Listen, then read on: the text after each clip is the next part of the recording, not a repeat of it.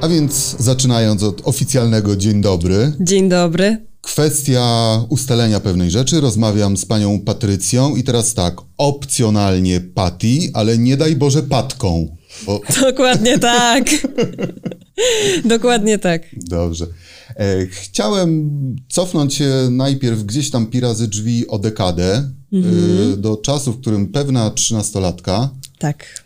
pokochała twórczość Ewy Demarczyk. No i umówmy się, twórczość nieoczywistą, niełatwą do niełatwych i nieoczywistych tekstów, prawda? Co takiego znalazła w tej muzy muzyce? No bo wie pani, no nie są to rzeczy kojarzone no, z tak młodym odbiorcą, prawda? Tak, to prawda. W ogóle cała e, historia jakby mojego pierwszego mm, spotkania z twórczością Ewy Demarczyk jest ciekawa, bo uczyłam się wtedy w szkole estradowej e, w Białymstoku i dosłownie za kilku ścian usłyszałam, jak moja nauczycielka Helena Mieszkuniec śpiewa jeden z utworów, był to Grand Vals Briand. I ja dopiero zaczynałam, ja się dopiero uczyłam uczyć śpiewać tak naprawdę. Miałam duże problemy z dykcją, miałam problemy z intonacją. I jak usłyszałam ten utwór, refren, to normalnie to było coś wspaniałego. Zakochałam się w tej melodii. Pobiegłam, pamiętam, do tej sali, wpadłam do kogoś na zajęcia i się pytam, co to jest, co to za utwór, kto to śpiewa. I się właśnie wtedy dowiedziałam, że to jest właśnie utwór Ewy Demarczyk. Ja wtedy nie miałam zielonego pojęcia, kto to jest, e, bo u mnie w domu jakoś niespecjalnie się je słuchało. I zaczęłam po prostu słuchać. Zaczęłam robić taki research mm, na YouTubie i co każdy utwór, to mi się bardziej podobał. I pamiętam, że jak dosłownie tydzień później, kiedy miałam zajęcia właśnie z moją panią profesor, e, poprosiłam ją o to, żebyśmy zrobili ten utwór. No to ona tak z no, przymrużeniem oka. Tak, na wysokiego konia tutaj tak, chciał wskoczyć. Tak, na mnie tak. popatrzyła, ale pamiętam, że się uparłam i rzeczywiście na e, koniec jakby roku mieliśmy takie egzaminy. No właśnie, bo opanowa opanowanie właściwe tego utworu to ponoć był rok tak, pracy. To był rok pracy wtedy, tak, tak, tak. No wiadomo, no, miałam 13 lat, e, dopiero, dopiero się uczyłam w ogóle tego fachu, że tak się wyrażę. Mm. E, no już nie mówiąc o dykcji, z dykcją naprawdę miałam problem duży. Nawet na studiach jeszcze moje oceny z dykcji były takie, no mogłyby mm. być lepsze. E, ale pamiętam, że byłam uparta. Przede wszystkim byłam uparta i dopięłam swego. Rzeczywiście mm. na egzamin końcowy, końcowy e, pani profesor pozwoliła mi zaśpiewać ten utwór. Mm. No Albert Einstein, który ponoć powiedział, że sukces to 99% ciężkiej pracy tak. i tylko 1% talentu, no byłby dumny. No myślę, że sytuacji. tak, mam nadzieję. e, tak, ja z takiego założenia wychodzę, bo e, jeżeli chodzi o drogę taką wokalną, e, no to niestety raczej, raczej było pod wiatr niż z wiatrem. Mm. tak. Pewnych rzeczy no, nie ułatwiało też no, pochodzenie, nazwijmy to ogólnie. Z jednej mhm. strony no, nie wielkie miasto, nie Kraków, no nie. tylko podlaskie rzędziany, z drugiej strony rodzina bez tradycji artystycznych również, prawda? Tak, tak, dokładnie. W, ża w żaden sposób. Chciałem podpytać o tę muzykę, która towarzyszyła w dzieciństwie, bo tak jak powiedziała pani, że na pewno nie była to Ewa Demarczyk, ale jeżeli chodzi o to, na, co, co kształtowało pani gusta muzyczne, od młodości, no abstrahuje już od y, kołysanek, co mm -hmm. do mhm. których ponoć terroryzowała pani tak, mamę. Tak, i, no ale troszeczkę później, jak gdyby przeskakując od owych kołysanek do pierwszych fascynacji muzycznych i tego dojścia do chociażby twórczości Ewy Demarczyk. E, no to e, początki nie były związane z panią Ewą Demarczyk, ponieważ były to bajki Disneya. Aha. Były to bajki Disneya i były to właśnie disneyowskie musicale wszystkie bajki typu Mulan, y, Aladdin i te wszystkie piosenki ja znałam na pamięć i śpiewałam. Naprawdę, to, to był taki mój konik. Pocahontas przecież, no kolorowy mm. wiatr. No jaka dziewczynka w moim wieku wtedy tego nie śpiewała. Więc zaczęło się od takiej bardziej musicalowej strony. Mm, a później jak zaczęłam po prostu śpiewać, czy to w szkole i tak dalej, to zawsze mama mi podsuwała te starsze piosenki. No bo mama chciała, żebym jak już śpiewam, to śpiewam coś, co mama lubi, co wspomina. I pamiętam, że... Y, taką moją pierwszą piosenką, którą wzięłam na warsztat, że się uczyłam, to była piosenka Urszuli Sipińskiej. O. Tak. Była to Urszula Sipińska i była, był to utwór y, Komu weselne dzieci. Tak. E, od tego w ogóle zaczęłam się uczyć śpiewu. od tego utworu. I rzeczywiście dużo y, mojego takiego repertu, repertuaru z tej y, okresu tych pierwszych jakby nauk, lekcji śpiewu, y, to była Urszula właśnie Sipińska, y, były to piosenki Agnieszki Osieckiej. Mhm. Lubiłam te stare piosenki, mimo że teoretycznie powinnam słuchać zupełnie czegoś innego jako nastolatka, to jakoś się odnajdywałam w tym. Ym, bardzo lubię w starych piosenkach, do dzisiaj i cenię to bardzo, że one opowiadają historię. I to mi najzawsze, na zawsze pamiętam, że najbardziej odpowiadało, że ta historia jest po to, żeby ją opowiedzieć. I ja lubiłam ją przeżywać i lubiłam te emocje, które mi towarzyszyły. I dzięki właśnie śpiewaniu tych piosenek ja tak je bardzo przeżywałam, jako już nawet ta nastolatka. Mhm. Mówiąc o tym dążeniu do celu, chciałem nawiązać do pewnych cech ponoć, bo rozmawiamy o osobie w bardzo znacznym stopniu tajemniczej, jeżeli chodzi o e, Ewę Demarczyk, Tak. czyli współbohaterkę naszej dzisiejszej rozmowy. Mówimy o charakterze ciężkim, Mhm. e, chorobliwie perfekcjonistycznym. Nawet tutaj przypominają mi się te słowa świętej pamięci Zbigniewa Wo- Wodeckiego, który mawiał, że jest artystyczną despotką. E, Czy tutaj można znaleźć jakąś klamrę, jeżeli chodzi o podejście do, do uprawiania sztuki? Bo mówię, to oczywiście nie, nie, nie chodzi tutaj o konotowanie negatywne tego despotyzmu, natomiast no, no, przypomnijmy też naszym czytel, yy, słuchaczom, oglądaczom Mhm. yy, ten perfekcjonizm dotyczący występów, prawda, w przypadku pani Ewy Demarczyk. Odpowiednia czarna podłoga, dwa czarne, idealnie dostro- nastrojone fortepiany. Wszystko musiało być dopięte na ostatni guzik. Jeżeli nie, koncert bądź przesuwał się o parę godzin do momentu, w którym wszystko było idealne, no bądź nie odbywał się. Tak, to wręcz. prawda. Czy tutaj również pod tym względem No, ja nie jestem aż tak wymagająca, ale myślę, że to też dlatego, że nie mam takiego nazwiska jeszcze. Em, powiem tak, ja mm, są rzeczy, których bym nie potrafiła e, zdzierżyć na scenie. Nie bardzo nie lubię, kiedy artyści e, nie pamiętają tekstu. Bardzo tego nie lubię i sama zawsze jestem przygotowana i znam ten tekst, szczególnie jak się śpiewa takie utwory, właśnie jak wykonywała Ewa Demarczyk, czyli poezję. To nie jest tekst, który można sobie przeczytać i sobie Mm. zaśpiewać. tak, E, To jest tekst, nad którym trzeba się pochylić, trzeba się zastanowić i to jest moim zdaniem najważniejsze. I w ogóle uważam, że mm, w takich kameralnych koncertach, no bo one, moja płyta i e, w ogóle ta forma, którą objęliśmy jest dosyć kameralna. To nie, są, to nie jest widowisko muzyczne z fajerwerkami i z tancerzami, absolutnie nie. disneyowski musical. Nie, to nie jest disneyowski musical. E, Jest kameralny i te słowo jest najważniejsze, moim zdaniem. Mm. Ta historia właśnie w tych tekstach. I nie wyobrażam sobie, żebym miała śpiewać go z kartki na scenie, albo żebym miała zapomnieć tekstu. No to jest dla mnie nie do, nie do pomyślenia. Bo jeżeli mamy problem y, z zapamiętaniem tekstu, to jak niby możemy przekazać sens tych słów, prawda? Mm. Więc y, na pewno tutaj jestem perfekcjonistką i trzymam rygor. Ym, no i też wymagam od muzyków też dobrej pamięci, dobrej orientacji, Aha. żeby nie było żadnych wpadek i tak dalej. Czasami narzekają, że chcę zbyt dużo prób. Tak, zdarza im się, y, szczególnie, że jazzmeni lubią improwizować, prawda? O tak, tak.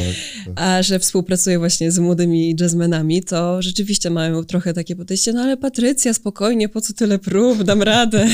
A ja taka jestem, nie, u mnie wszystko musi być dopięte na ostatni guzik. Aha. No ale koncerty to nie wszystko, bo mówiąc nawet o liście do Czarnego Anioła, e, no, jest pani wydawcą również swojej płyty. Tutaj chyba dochodzą kolejne obowiązki, prawda? Tak. Podopinanie wszystkiego w sposób jednak zero-jedynkowy i bez artystycznego nieładu. Tak, tak, to jak, prawda. Jak, jak to wygląda? Chodzi mi o to, nawiązując również właśnie do formy wydania Mhm. owej płyty, na ile jest to metoda walki o niezależność Mhm. i jednak robienie tak, no wiadomo, jak można teoretycznie powalczyć o to, żeby płytę wydał nam i o Mhm. każdy aspekt za, zatroszczył się jakiś wielki mainstreamowy label. No tak, tak. Ma to zalety. Można być artystką i myśleć Mhm. o tym, co, o czym artystka myśleć powinna, Mhm. ale z drugiej strony wiadomo, te ręce są gdzieś tam również bardziej skrępowane, prawda? Tak, to prawda. No, przyznaję, y, tutaj chciałam być taką trochę samosią. E, Chciałam mieć, no po prostu chciałam być osobą decyzyjną, czy to chodzi o projekt okładki, czy o to, co się znajdzie na tej płycie, jakie utwory, w jakiej kolejności. E, Zależało mi na tym, żeby to wszystko było moje. Mhm. Moje i jeżeli chodzi o taką bardziej y, przedsiębiorczą stronę, to mam wrażenie, że mam to z kolei po tacie, który jest przedsiębiorcą odkąd pamiętam i w moim domu zawsze się powtarzało, że jak swoje, to swoje. A, I myślę, że to też wynika właśnie z takich czyli korzeni. nie mam tutaj do czynienia z odrealnioną całkowicie i wyłącznie artystką. No, Jednak to, to stąpanie po ziemi w tym świecie tak, tak. Ja mam wrażenie, że ym, tak mi się wydaje, że jestem taką osobą, że rzeczywiście bardzo fruwam, bo jestem marzycielką totalną i jestem czasami bardzo roztargniona, naprawdę. Mhm. Myślę, że jeżeli y, będą słuchać mnie moi y, koledzy ze studiów, to wszyscy przytakną i się uśmiechną, bo naprawdę y, potrafię być bardzo roztrzepana. Oczywiście prosimy o komentarze pod... Tak, tak, śmiało, śmiało. Ale muszę przyznać, że e, taki wzór mojego taty, który jest właśnie takim przedsiębiorcą, takim biznesmenem, twardo stąpającym po ziemi, e, zawsze mi imponował i zawsze chciałam mieć jak chociaż pierwiastek tego w sobie. Mhm. Więc e, stąd myślę e, te właśnie niezależne wydawnictwo i te takie pierwsze kroki, własna firma i tak dalej, i tak dalej. Jednak sprawy wszystkie takie mm, prawne, które musiałam pozałatwiać, były dla mnie czystą nowością. Mm, Tak, no tak. tak. Mówiąc o tym kroczeniu coraz śmielszym przez świat muzyki, no, mówimy o świecie jednak, w którym, umówmy się, w znacznym stopniu rządzą dziś szybkość, Tak. byle jakość, Mhm. Klikalność, kręcenie się wszystkiego na szybko i tak dalej. I tu znów przeskok do współbohaterki materiału, czyli artystki, która była, no umówmy się, mówiąc delikatnie, średnio płodna artystycznie. Mhm, mhm. Dwa albumy studyjne, jeden album na żywo, w gruncie rzeczy ile? Chyba niewiele ponad 50 piosenek Tak. pozostawiła po sobie. Wówczas, kilkadziesiąt lat temu, była już obrażona na, na świat muzyki, że nie ma miejsca na prawdziwy artyzm, rozumiany jako docyzelowywanie wszystkiego w nieskończoność, yy, pracę we własnym tempie, Mhm, mhm. czyli powolnym, jakieś rozmaite formy poganiania. Jak z dzisiejszej perspektywy pani wygląda to wszystko? Właśnie robienie kariery Mhm. Tych, w tych czasach, w których, no umówmy się, to jest o kilka tysięcy procent y, bardziej niestety rozbudowane niż w tamtych czasach, w których Ewa Demarczyk narzekała już na, na owe rzeczy. Tak, e, powiem, no jest inaczej, bo też jestem z innego pokolenia. To też, to też e, warto zaznaczyć, że jakby ja dorastam z tym, przy, w tym przyspieszonym tempie. Naprawdę widzę nawet tą różnicę pomiędzy moimi znajomymi, którzy są 7 lat starsi ode mnie, że oni już tak, aż tak się nie orientują jak e, na przykład moi rówieśnicy. Mhm. Że rzeczywiście mam wrażenie, że ja tego aż tak nie odczuwam, bo to jest moja codzienność, że wysyłam maila, dostaję odpowiedź, że zadzwonię, już ktoś odbiera. Jeżeli ktoś mi nie odpisze na jakąś wiadomość przez y, pół godziny, to o co chodzi, co się dzieje, co się stało. Y, kiedyś to było nie do pomyślenia, więc myślę, że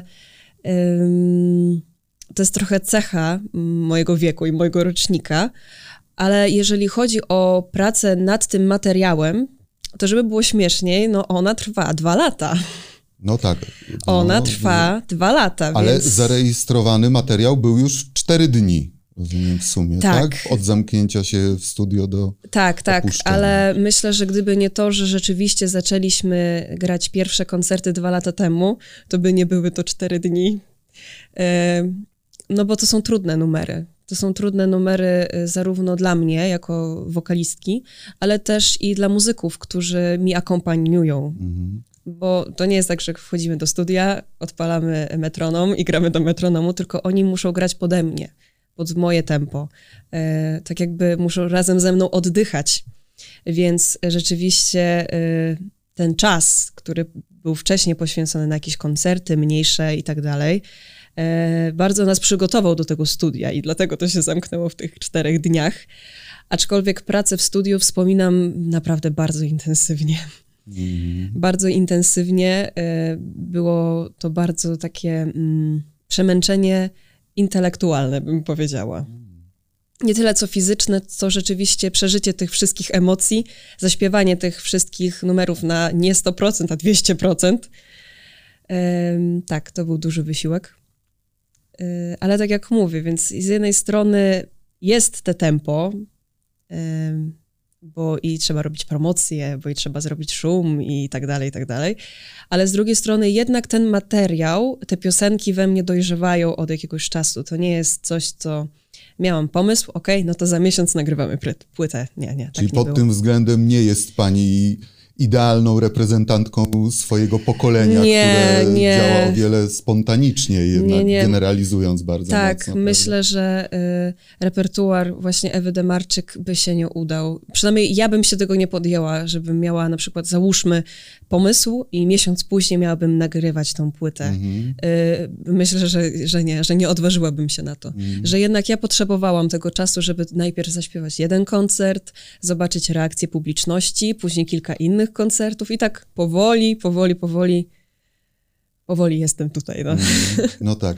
Skoro o koncertach mowa, no bo mhm. tutaj rozmawiam tak z osobą metrykalnie młodą, natomiast mówiąc najkolokwialniej, otrzaskaną koncertowo w sposób naprawdę konkretny, prawda? No bo tutaj licząc już nawet do tych takich większych skoków na, na, na głęboką wodę, mhm. nawet no 2011 Wektor Mus Białostocki, prawda? I tu też nawiązując do, do wspominanych wokalistek tak. sprzed lat, bo tam tak, chyba tak, też tak. był repertuar również Y, Zdzisławy Sośnickiej, tak, dokładnie nie, tak. nie tylko tak. wówczas Ewy, Ewy Demarczyk.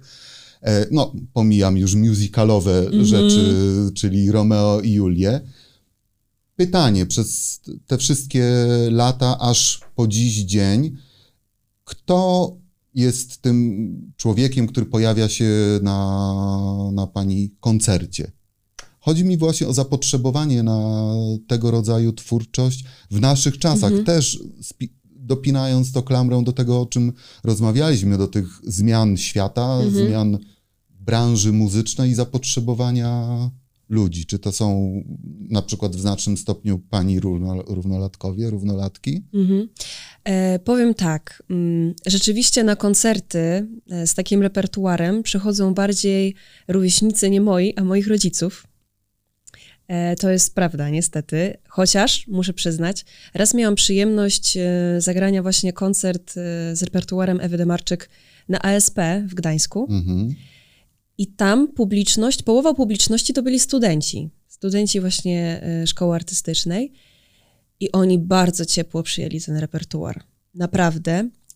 Była tam też część studentów z wymiany Erasmus.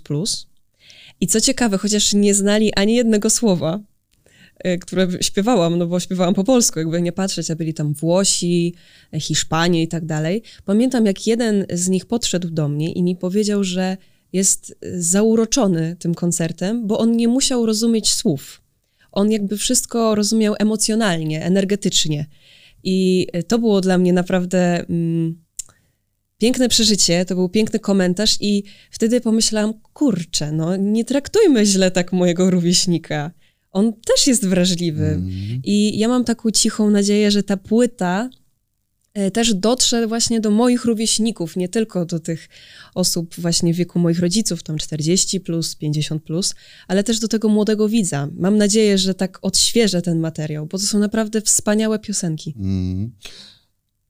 Pierwsze skojarzenie, kiedy mówiła Pani o tej barierze językowej, no znów mm. Demarczyk, umówmy się, no osoba, tak. która no, ro, robiła jednak karierę, której no, oczywiście ona gdzieś tam przystopo, przystopowała w pewnym mhm. momencie, ale no przecież Paryż, Szwajcaria, Brazylia, Kuba, osoba bardzo rozpoznawalna w Związku Radzieckim, Bułgarii, gdzieś w krajach y, byłego bloku mhm. socjalistycznego i też osoba, która konsekwentnie odmawiała na przykład śpiewania w Olimpii po francusku, tak. jednak operowała tym polskim, jednak zachwyta, zachwycając osoby, które nie wiedziały o czym śpiewa, czyli mhm. naprawdę można przenieść twórczość na taki poziom emocjonalny, że kwestie lingwistyczne są już tak. nieistotne. Dokładnie prawda? tak. Też tak uważam. Mm. Ale mówimy teraz tak o osobie, która stała jedną nogą w jednym świecie, drugą nogą w drugim świecie, bo mhm. z jednej strony to artystka, która przecież od Opola w 63 roku, już mhm. od wypłynięcia nad owe szerokie wody, później Sopot, owe występy międzynarodowe i tak dalej, była, no jak dziś powiedzielibyśmy, gwiazdą mainstreamu. Tak, to w prawda. W pełnym tego słowa znaczeniu. Z drugiej strony była osobą, która wręcz no, owym mainstreamem brzydziła się. To tak, też w nawiązaniu do tego, tak. o czym mówiliśmy wcześniej. Zarówno jeżeli chodzi mhm. o to, mhm. co się dzieje w branży muzycznej, mhm. media, dziennika, niechę, niechęć do udzielania wywiadów i tak dalej, mhm. i tak mhm. dalej, aż do tego momentu, tego zniknięcia. Tak. Prawda?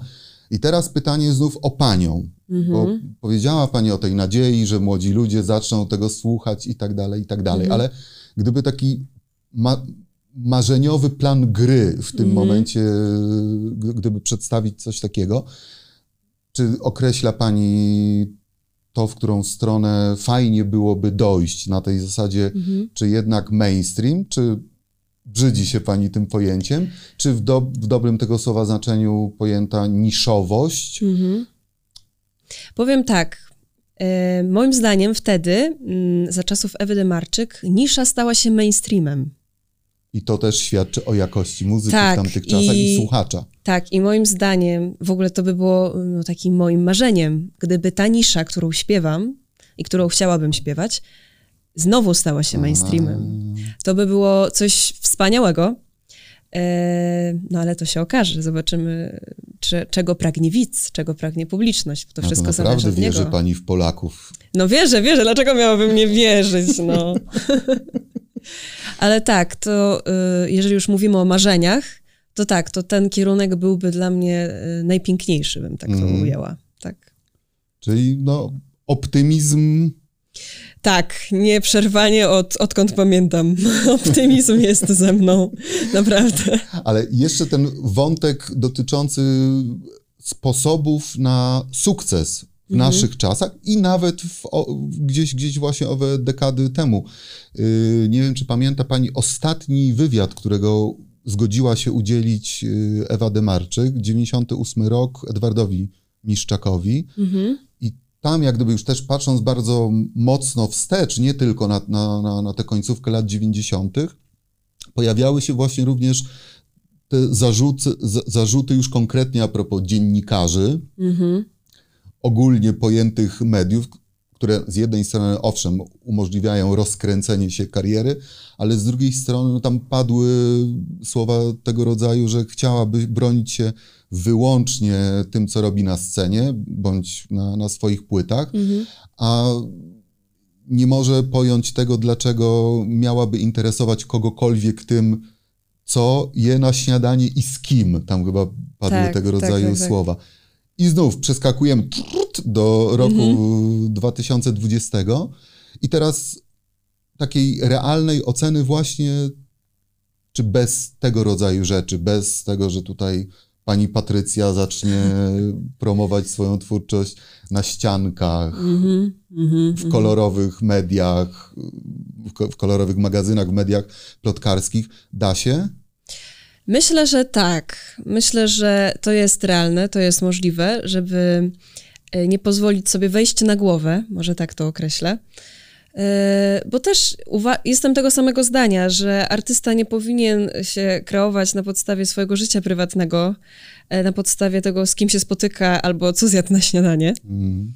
tylko na podstawie tego, co robi, żeby nie być celebrytą, a być artystą przede wszystkim. No bo są oczywiście artyści, którzy też są celebrytami, jak najbardziej, ale żeby jednak ta sława wynikała bardziej z tego, co ten człowiek robi, a nie z tego, co zrobił, y, z kim się zadaje, bądź co je na śniadanie. tak, dokładnie. No tak. A więc tak, nie będę drążył tego, z kim, gdzie, jak je pani śniadanie, choć pojawiają się plotki, że, że na przykład z jazzmenami, z perkusistami jazzowymi, tak, ale naprawdę? to już Okay. No, to już tam, tak gdzieś, gdzieś ponoć. Ale poważniej, chodzi mi o rzeczy niezwiązane już wyłącznie z muzyką. Mhm. Wciąż, rozumiem, są to pasje artystyczne, ponieważ tak, mhm. no, rozmawiam z osobą, która śpiewając bądź recytując poezję, lubi sobie na przykład porysować troszeczkę, A, prawda? Tak, tak. I tu znów jeszcze chodzi o tę klamrę dotyczącą pięknego wydania płyty i mhm. przywiązania do owych kwestii wizualnych. Mm -hmm, No, e, powiem tak, jeżeli chodzi o rysunek, skoro już o tym rozmawiamy, to rzeczywiście mm, zdolności plastyczne miałam przed jakimikolwiek zdolnościami muzycznymi. I rysuję, odkąd pamiętam, po prostu z zamiłowania. I tu mam ciekawostkę, ponieważ e, oprócz tego, że dostałam się na Akademię Muzyczną, to dostałam się na architekturę. I nie wynikało to z tego, że tak sobie wymyśliłam, że pójdę na architekturę, mm. ale z tego, że brałam przykład z polskich artystów, którzy byli też albo studentami architektury, albo próbowali się dostać na architekturę, tak jak właśnie Ewa Demarczyk. Ale tego dowiedziałam się po fakcie. Bardziej właśnie operowałam przy Urszuli Siepińskiej, która była architektem, bądź y, Marku Grychucie. -hmm. I dlatego też właśnie stąd ten rysunek. Y, I rzeczywiście jakieś te poczucie mm, takie wizualne y, mi pomagało przy pomyśle na chociażby sesję zdjęciową, który, którą zrobiliśmy do promocji tego albumu. E, projekt okładki absolutnie nie jest mój. nie, na to, na to się nie odważyłam. Bałam się tych wszystkich rzeczy związanych z e, typem papieru, z, pro, z programem, z wzornikami i tak dalej. To jest już czarna magia. To już zostawiłam grafikowi, jak najbardziej. Mm, ale rzeczywiście jak, jakieś takie poczucie estetyki mi zostało mhm. tych, y, od tego rysowania, że tak się wyrażę. Ale zdolności plastyczne to nie wszystko. No, ciągoty aktorskie. A no tak, tak. Rozmawiam tak. tutaj ze sobą, zacytuję, bo to, to, e, kiedy nie śpiewam rozdzierających serce piosenek, opowiadam dzieciom o śmierci. No, wi wiadomo, na, na, nawiązuje do pręcika. Tak. Proszę wyjaśnić, jak to jest, bo tutaj to taka klamra na koniec kolejna mroczna poz- e, mroczny świat, jednak umówmy się, no, twórczość Ewy Demarczyk to, tak. nie, to nie są wesołe rzeczy. Nie, nie są, się. nie, jest, nie, nie, to nie są jednorożce. Jest mrok. są czarne stroje. Tak. Przepraszam, tutaj nie zdążyliśmy studia tam czarną kotarą jakąś. Tak, właśnie, pokryć. a czarny stół gdzie? Ale podłoga, podłoga jest czarna. Podłoga jest czarna. Zdążyliśmy szybko jeszcze klepkę wymienić. To na, super, dobrze. Na podłodze, na resztę nie, nie starczyło czasu. Ale owo aktorstwo i kwestia właśnie tego mrocznego, choć, no mówiąc poważniej, z przymurzeniem oka, mhm. wesołego oswajania pewnych tematów. No, powiem tak, y, ja studiuję musical na Akademii Muzycznej w Gdańsku, więc jakby nie patrzeć, y, to jest taki kierunek bardziej aktorski, bardziej teatry muzyczne, że śpiewam, ale jestem też aktorką, coś tam tańczę, więc to jest takie połączenie tak naprawdę tych trzech sztuk. No i y, udało mi się wygrać casting. Właśnie w drodze castingu dostałam się do bajki muzycznej, Pręcik, w Konsulacie Kultury w Gdyni. No i, i tak, żeby było śmiesznie, to niby bajka, niby wesoło. Ja szczerze mówiąc, idąc na ten casting, to tak myślałam, że no bajeczka, sobie pogram może coś fajnego. I też się zapowiadało, no mam zagrać góralkę, no super, fajnie. A później jak zaczęliśmy realizować... Kapciową. Tak, kapciową, pamiętam, tak, tak, kapciową, tak. tak, bo gramy tam przedmioty, trochę jak w Toy Story. Coś, coś w ten deseń. Ehm, I pamiętam, że yy, no i właśnie też takie no, dosyć infalty... Boże, nie umiem tego wypowiedzieć. Dosyć dziecinne, tak, tak, dosyć dziecinne nazewnictwo było tych postaci. Kapeć, kapciowa, poduszka i tak dalej, i tak dalej. Myślę, no bajeczka, będzie fajnie, przyjemnie. A jak zaczęliśmy realizować y, ten projekt, y, zaczęły się próby, zaczęła się y, praca nad tekstem, to się okazało hmm, jakoś poważnie. I się nagle okazuje, że dzieci płaczą, rodzice płaczą, dyrektor płacze, wszyscy płaczą na tym spektaklu. I tak, ojej, coś, coś, coś. I miało być wesoło, miało być fajnie, a tu jednak znowu jakiś dramat.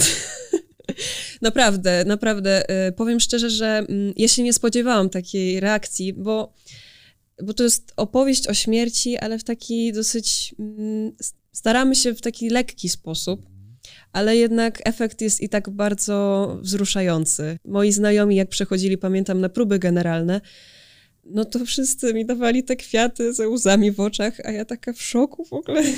Ale to dobrze. To myślę, że dobrze świadczy o realizacji, dobrze świadczy o y, reżyserze, o nas, że opowiedzieliśmy dobrze tę historię. Mm. Rzecz ostatnia, pojadę już totalnym, totalnym dziennikarskim banałem, no bo tak wypada, prawda, artystce, która wydała ledwo co tak, świeżo. płytę, no już trzeba pytać, co dalej. Ach, Pytanie, czy jeszcze zbyt prędko. Na, nie, nie, pytam oczywiście o konkrety, natomiast mhm. chodzi o gdzieś też takie myślenie o tej swojej drodze artystycznej. No, mhm w tym momencie po wydaniu tej płyty, no siłą rzeczy zaczną coraz częściej pojawiać się określenie nowa Demarczyk, mm.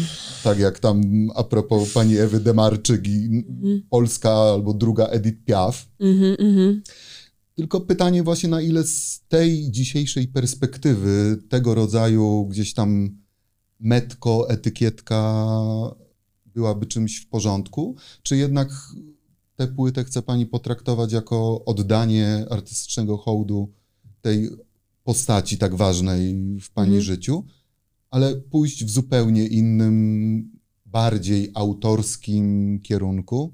E, tak, to będzie hip-hop. nie, no, żartuję. Jako, już nie chcę powiedzieć osoba ze ściany wschodniej, jaki gatunek muzyczny o, nie, nie. wykonywać. E, nie, nie, nie, nie. E, Powiem tak, e, z dystansem podchodzę e, do e, disco polo, dosyć dużym. Ale mm, generalnie na pewno, na pewno, jeżeli uda mi się pójść w stronę autorską, ale to się okaże, tak jak mówiłam, nie mówimy o konkretach, mhm.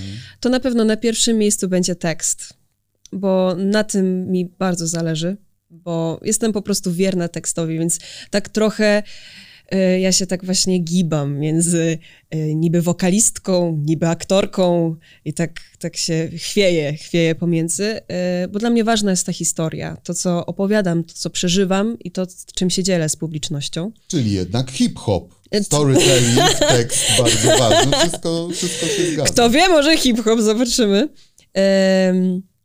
Więc myślę, że na pewno w tym kierunku, jeżeli już byśmy mieli mówić o takiej dalekiej przyszłości, E, na pewno teatry muzyczne, bo to jest jakby nie patrzeć moje marzenie gigantyczne. Ale jeżeli chodzi o kolejne materiały, no to myślę, że to będzie niespodzianka. Myślę, że dla mnie też. Dobrze. Zobaczymy, zobaczymy. No, okay. Na razie polecamy wszystkim zapoznanie się na dobry początek z tą płytą, a później poczekanie na to, co przyniesie przyszłość. Tak, dokładnie. Czyli ów, nie? Tutaj clickbaitowo hip-hop, poetyckie disco polo. To by było dopiero ciekawe. Połączenie ambitnej, głębokiej, no chociaż z drugiej strony no, te, te piosenki, teksty disco polo również, prawda? Takie, no, Takie romantyczne, romantyczne, prawda? głębokie, pseudo, przepraszam, poetyckie. Więc kurczę, może jakaś taka nisza? A? Może wtedy rzeczywiście nisza stanie się mainstreamem. Bardzo dziękuję za rozmowę. No i wszystkich zapraszamy do słuchania. Tak, zapraszamy. Nie tylko naszej rozmowy, ale również pewnego krążka. Tak, tak, owszem.